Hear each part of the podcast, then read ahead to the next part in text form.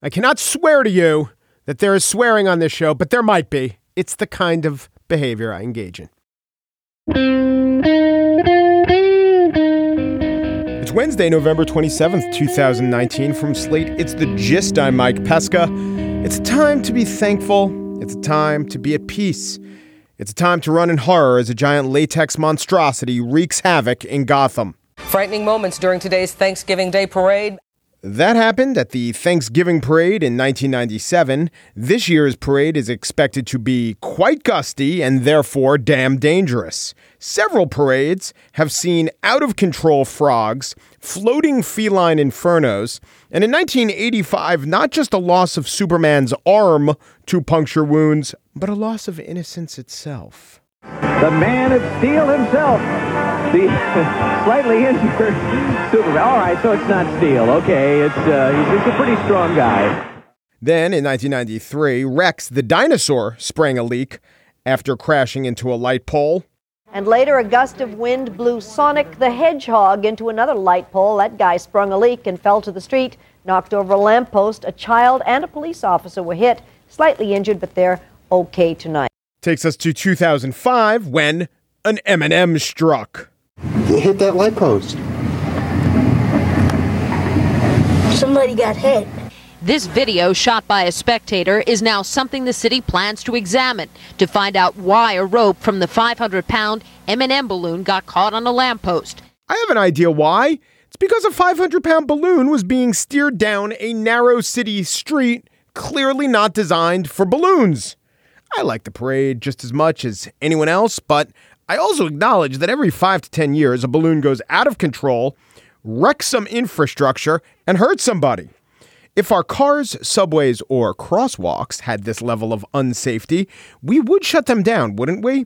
But you know, we got a tradition and also a big corporate sponsor, and it really is kind of goofy seeing Mickey or Minnie or Goofy acting like they're some slow motion, weightless Godzilla. Maybe we invite the destruction upon us as a sort of atonement. Plus, when the cat attacks, even though a woman was really seriously injured, it is still tempting not to think uh. The giant cat in the hat balloon had only traveled a couple of blocks. But it caused a great kaboom and led to aftershocks. A statement released by Macy said, Perhaps you'd be better off inside instead. Well, here's hoping my city's annual Scoffing at Nature has less calamitous results this year which is really what the Thanksgiving parade is all about. On the show today, I spiel about one aspect of impeachment that is sure to embarrass Republicans in short order. Oh, wait, they're unembarrassable. But first, over the river and through the wood to grandmother's house you go. But what about Frumples, your Tibetan Terrier, or Benedict, your Greyhound, or even Little Yodel, your Fox Terrier? What are they to do? Well, how about some dog TV? the premium television service promises not just to be a distraction for your dog, but to provide peace of mind for your pet when you're away. Is that possible? Or is that bullshit? Maria Konnikova is here to help us find out.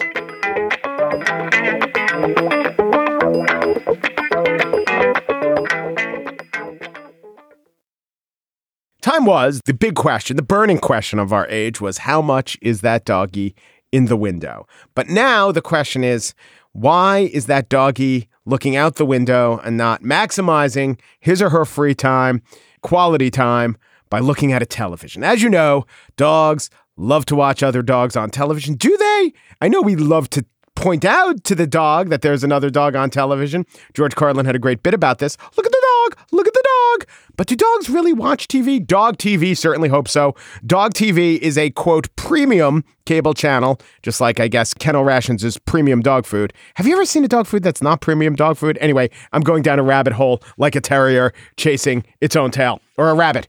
Dog TV is a premium cable television network, the first television network made specifically for dogs. It raises a number of interesting questions like how does a dog sign up? Does a dog have to give his credit card? When it says it's made for dogs, I think they need a, a human helper to at least pay the bills. Joining me now to discuss Dog TV and the other animal related excrement question that attends to it is Maria Konnikova. Maria is the author of The Biggest Bluff, and she is here to play dog TV or the entire idea of your pets watching TV and getting something out of it, maybe comfort, maybe ideas about how to escape. To play the game, is that bullshit with dog TV? Maria's here. Hello, Maria. Thank you for coming on. Woof woof. All right. Yes, exactly. I don't know where I got this, but people definitely, some people like to leave the TV on for dogs, but you know, you got to wonder Yep. like, what if they get bad ideas? What if it's, you know, an old episode of Rin Tin Tin and they can't live up to Oh, those no. ideals and feel sorry? What if it's, What if it's old Yeller? what if it's old Yeller? What if it's even Quincy? You know, you never know what's going to set a dog off, and it, it could be uh, Jack Klugman. So, dog TV markets itself as uh, a TV network Yeah. for dogs. And like the question I would have is do dogs really watch TV? Luckily, Yeah. and they're frequently asked questions, that's question one. How do they answer, and are they right? Yeah, so I had no idea what dog TV was until you brought it to my attention. So they say, um, so this is from from their own marketing material, Mm-hmm. that it's scientifically developed. Scientifically. yes. Wow. Yes. Big Um, claim and an adverb. And that, yes, that it's through three years of research Mm. with some of the world's top pet experts. Actually, one of them is listed as their scientific advisor, Mm-hmm. Nicholas Dodman from Tufts, but he's D O G M A N? Yes, not DOG, DOD. Okay, fine. Dodman. But Dogman would have been pretty great. So he's a professor emer- emeritus at uh, Three golden retrievers in a trench coat. Yeah. Exactly, exactly. That's probably why he's professor emeritus because finally someone caught on. Um, but he specialized. He was a veterinarian who was specializing in pet anxiety. Mm-hmm. And so what they say is that they've created special content that will meet specific attributes of a dog's sense of vision and hearing Mm. and supports their natural behavior patterns which i guess means that naturally dogs like sitting on the couch and uh, watching tv That's a behavior pattern. And the or result maybe there's a licking it's yourself hour Yes. after midnight. I don't know. Maybe. And the result is going to be a confident, happy dog who's less Yeah. likely to develop stress, separation anxiety, or other related problems. Mm-hmm. So, this is the promise of dog TV. Because before I even got into the research, I wanted to know what in the world was it promising. You know? Right. Maybe it just says, like, you know, when you're gone and you want to do something Yeah. to feel like you're not just leaving your dog. Here's a channel to turn on the TV. Well, I mean, they And- could but do. this a, goes a little Yeah, maybe that. it'll stop. It'll distract him so he doesn't tear up the sofa. If yes, that's exactly. it, I'm sure people exactly. And they even have three modules, so you mm-hmm. get to turn on a specific Would do it. module. Sporting, toy, working. Not quite. Relaxation. Uh-huh. And that one says that it's going to prevent anxiety. So it's going to have calming sounds. Um, stimulation, because that's what you want when you're gone. Oh. That's just a nonstop Um, loop so of squirrels, right? Yes, it's other dog and animal sounds. That's exactly right. so it says that it's meant to prevent boredom, Yeah. Uh-huh. it's meant to be playful, and it's meant to provide mental and physical stimulation. I'm not quite sure what they mean by physical stimulation while watching TV, but around. but yes, presumably. Um, and then the third module is exposure, and the exposure module is for things that dogs are typically scared of and don't like. Oh. so they have a channel of- Challenging their phobias. Exactly, of vacuum cleaner noises. Okay. Cars. Wow, this seems like outdoor- torture. Exactly. But is it like outdoor mixed in? noises. Have you watched it? Is it no, I haven't. I can't the- watch it. You have to pay for it. You're because you're not a dog. yeah, I'm not Oh. a dog. Well, you you can do a 14 day free trial. I did not sub- Uh-huh. Is it on our cable systems? Is it out Um, there? it's a digital TV channel that's on 24 7. Yeah. And you can subscribe. Right. So you have this one module that basically freaks your dog the hell out. So that those are their three modes. Mm. the word scientifically was strewn about, thrown about. How scientific is this? Well, to sum it up in two words, not very. Not very. now it seems to me that you can uh, dogs hear dog whistles, so you could put sounds So- over your TV that yeah, they respond so- to. so f- and in fact, that might have an effect, or might just trick a dog or trick a dog owner to say, "Oh, look, he's responding." Yeah. So so here's what we know about just dogs in general. First of all, we don't know if watching TV is good or bad for dogs. Would you park, you know, is is it a great thing to park your kid in front of a TV? Right. For, you know, for the entire day? Right. We don't even know if this is a thing we should be aspiring to. Maybe it's actually better for the dog to look out the window than it is to look at a television Yeah. screen. Okay. So that's and that has not been studied. It's very difficult to study. But we know that other things like music, for instance, can both calm a dog and agitate a dog. It depends on the dog, it depends on the music, it depends on lots of different things. Oh, Um, that could be a new service for Pandora, like matching the music to your particular dog. I think we have a business. the. Canine Genome Project. I think we have a business. now, we do know a lot about canine senses. Mm-hmm. Um, we know that their vision is not the same as that of humans. Right. Um, so they see color differently, they see motion differently. Um, and so they see mailmen differently. they see mailmen differently. And so sometimes when people say, oh, you know, they love to say, my dog loves to watch TV with me or something, Uh-huh. what we know about dogs is dogs are really empathic when it comes to their owners and they do what little kids do, which is they follow your gaze. Mm-hmm. So if you're looking at something, a dog will often look at the same thing because it wants to share with you. Right. It wants to see what you're looking at. Right. So yeah, the dog might be watching you and seeing that you're engaged with something on TV and then it looks at the TV, but it's not actually really watching TV. It's really interacting with you. So if you leave the dog by itself, will it really care about the TV? So these are these are kind Yes. of all the questions. Now this seems Now- like you could study it. You put yes, up a and nanny someone cam has. room. Okay. Yes, someone has. We've got a study on this coming up. Good, good. But first, let's finish the the other senses Yes. of the dog. Um, but this uh, hearing of the dog is actually much better than human hearing. They can hear pitches that we can't hear. Um, so that seems potentially promising. Yeah. But the single strongest sense that a dog has is smell. Yes, and unless you go aroma vision or scratch and sniff, There are no smells that come from your TV, and that is the number one way that dogs engage with the world. We have about 5 million olfactory receptors, they have about 220 million. So for them, this is kind of the richest source of data. You know, that's why they are smelling each other's asses all the time. Yeah. And yeah.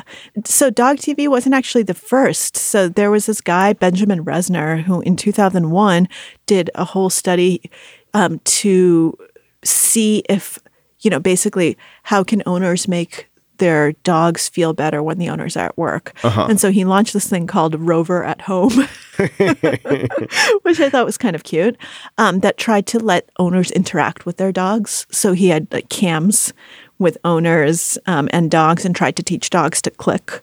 Um, and that didn't work um, particularly well.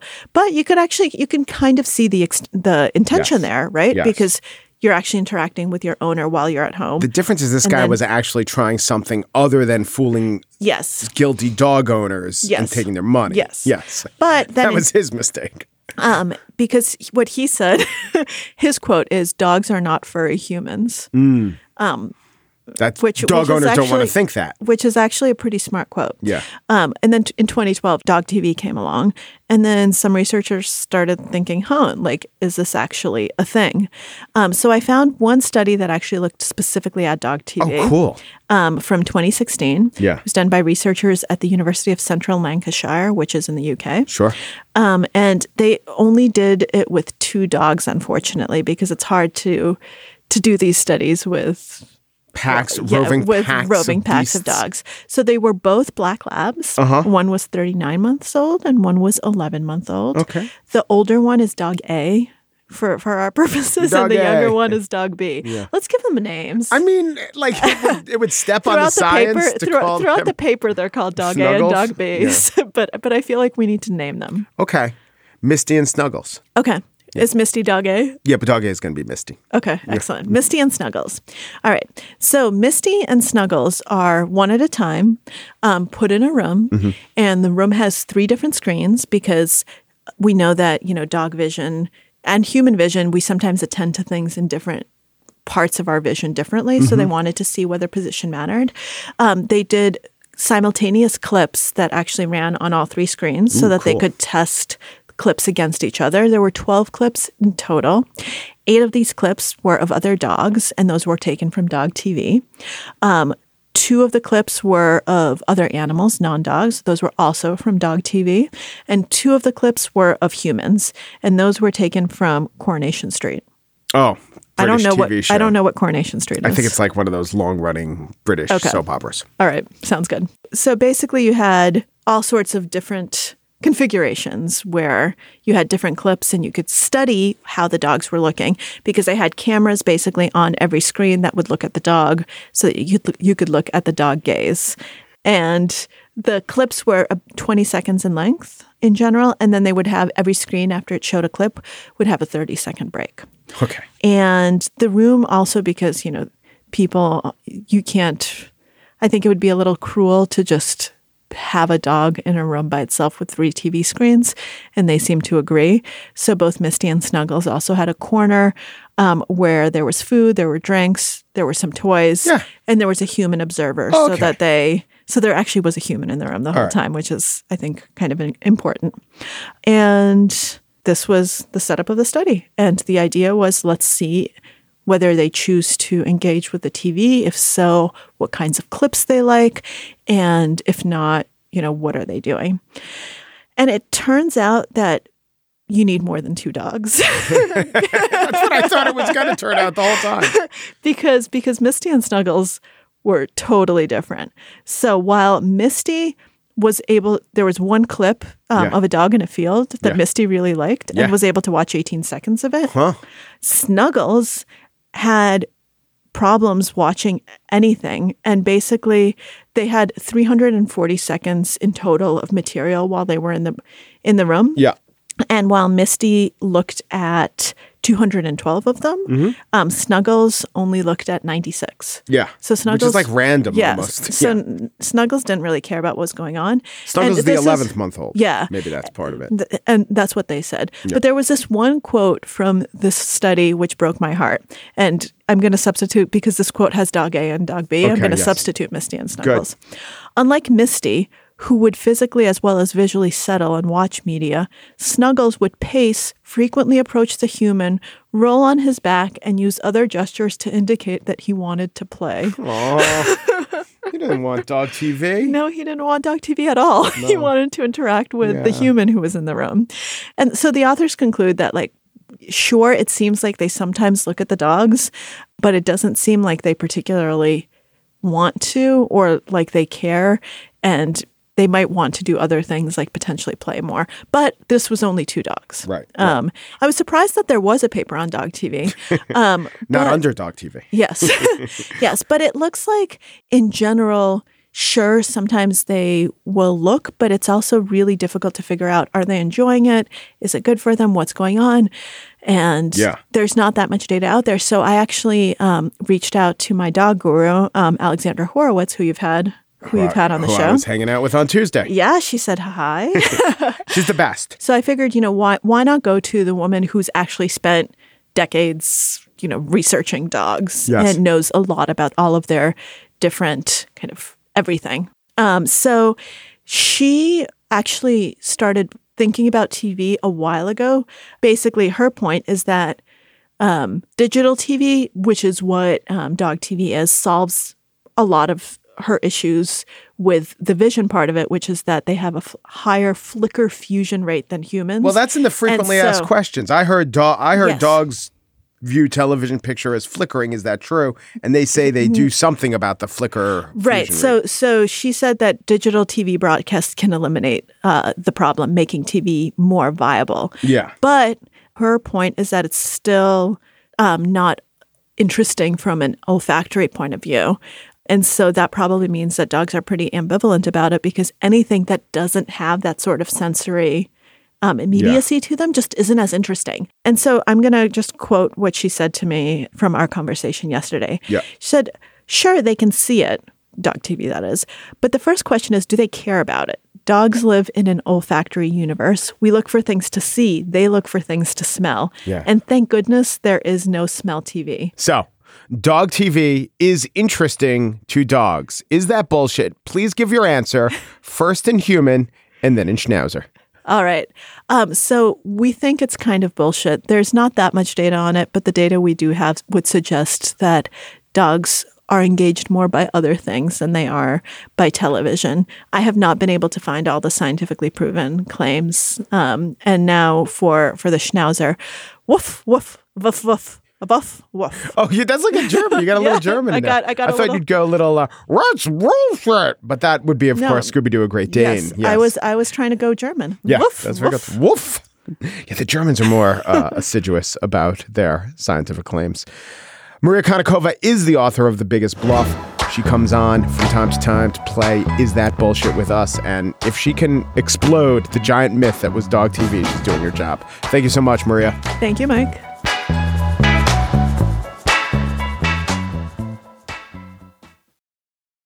And now the spiel. There is a thing I'm thankful for. It's that I'm not an idiot. And you're not an idiot. I know this from your taste in podcasts. Also, Lieutenant Colonel Vindman's not an idiot, and Fiona Hill wasn't an idiot, and Ambassador Taylor and State Department official George Kent, all not idiots. Also, not an idiot, Ukraine President Volodymyr Zelensky. This is fundamental in our understanding of who might be an idiot, because there is one Republican talking point I would like to explode with a javelin missile of insight that shall not be withheld. So, all through the impeachment hearing and in many media appearances afterwards, the defenders of Donald Trump have hit on a number of points that are misleading, nonsensical, in bad faith, etc. But there's one in particular and they have exposed themselves to future embarrassment. Now, it's not that they're idiots. I do not think Jim Jordan is technically an idiot. Devin Nunes also agrees that Jim Jordan's probably not an idiot. But the point that will leave him exposed and embarrassed in short order is this. They are always explaining that Ukraine President Zelensky wasn't pressured because Ukraine President Zelensky denies being pressured. Here is Jim Jordan making the case during the hearings. President Trump and President Zelensky have both said on the call there was no linkage, there was no pressure, there was no pushing.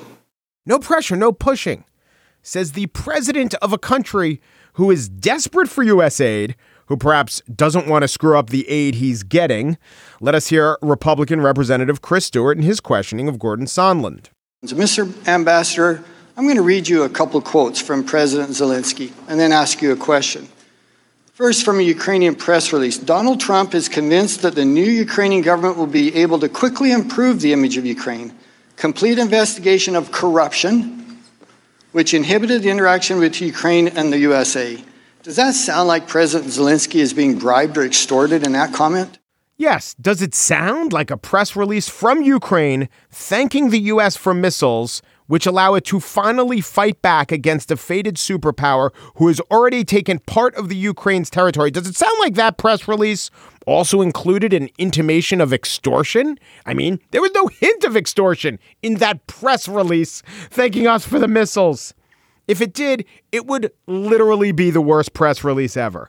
It's almost like asking, well, what about, sir, that tweet that said, everyone express thanks opposing Russian tanks? Does that seem like it's hinting at extortion?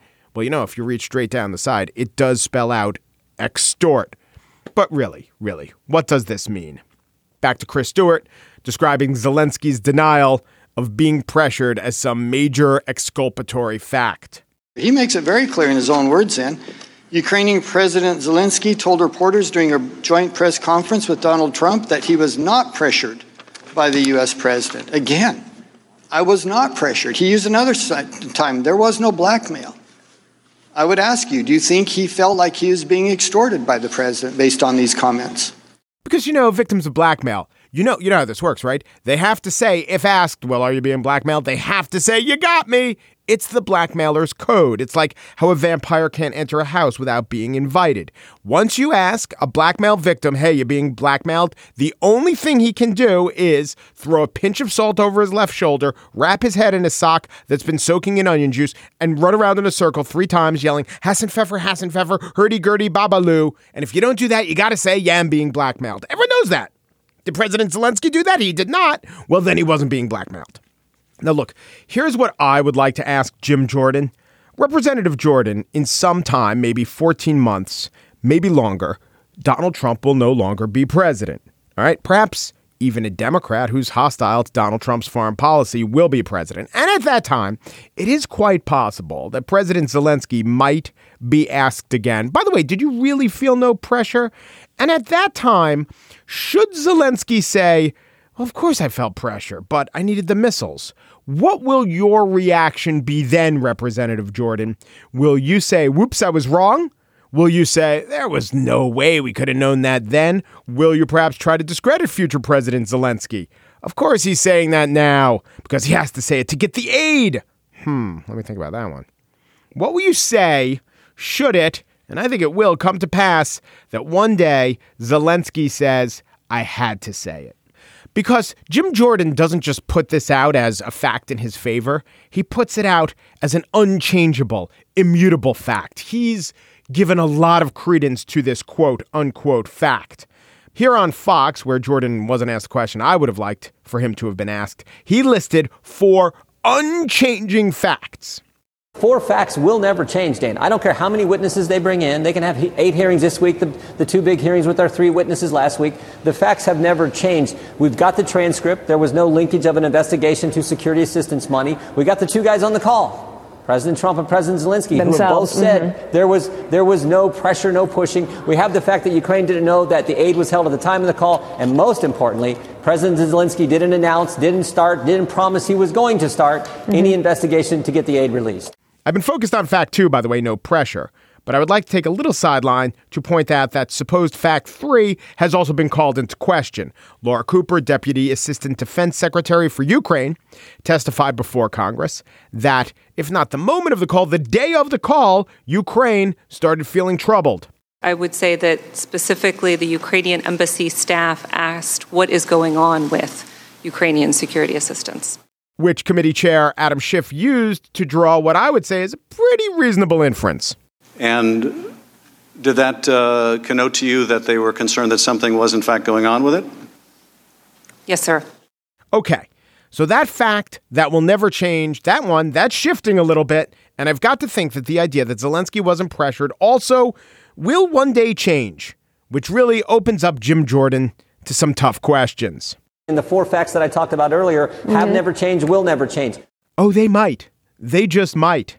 But I know what won't change your mind, your insistence, and acknowledgement of what is a fact and what is a smokescreen. So, yes, to bring it back to the day at hand, I am thankful not to be an idiot. I can recognize when I'm being misled. If nothing else, I hope the gist has served as a kind of audio hearth where we can all gather around and look one another in the eye or listen to one another in the ear and say, I'm no idiot. You're no idiot. Let us, the non idiots, be secure and confident in our non idiocy. Non idiocy, that's what we have. And that's a fact which can never and will never change. No, really, that's just a regular type of normal fact that non idiocy is better than idiocy. And if that fact is acknowledged, it gives us strength in times of rampant idiocy throughout the land.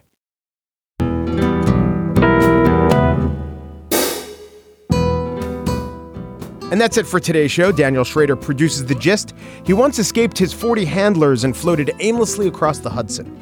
Christina DeJosa also produced all the shows this week. She was punctured by the roof of a halal cart on 73rd Street, scattering falafel, shawarma, and hot sauce red sauce everywhere. The Gist. I think there should be an intentional deflationary parade for the evening of Thanksgiving when everyone unbuckles and exhales. you have famous deflated icons sponsored by the Viagra Thanksgiving Night Parade. The following deflated balloons are featured Footsie, the New England Patriot football, Rutherford B. Hayes, who oversaw economic deflation during his two non consecutive terms, expectations for another Matrix sequel, also deflated. I'll see you guys Monday. As thugs say when beating lawful protesters in the United States, Happy Turkey Day. Umperu, deperu, duperu. Oh, speaking of turkeys, and thanks for listening.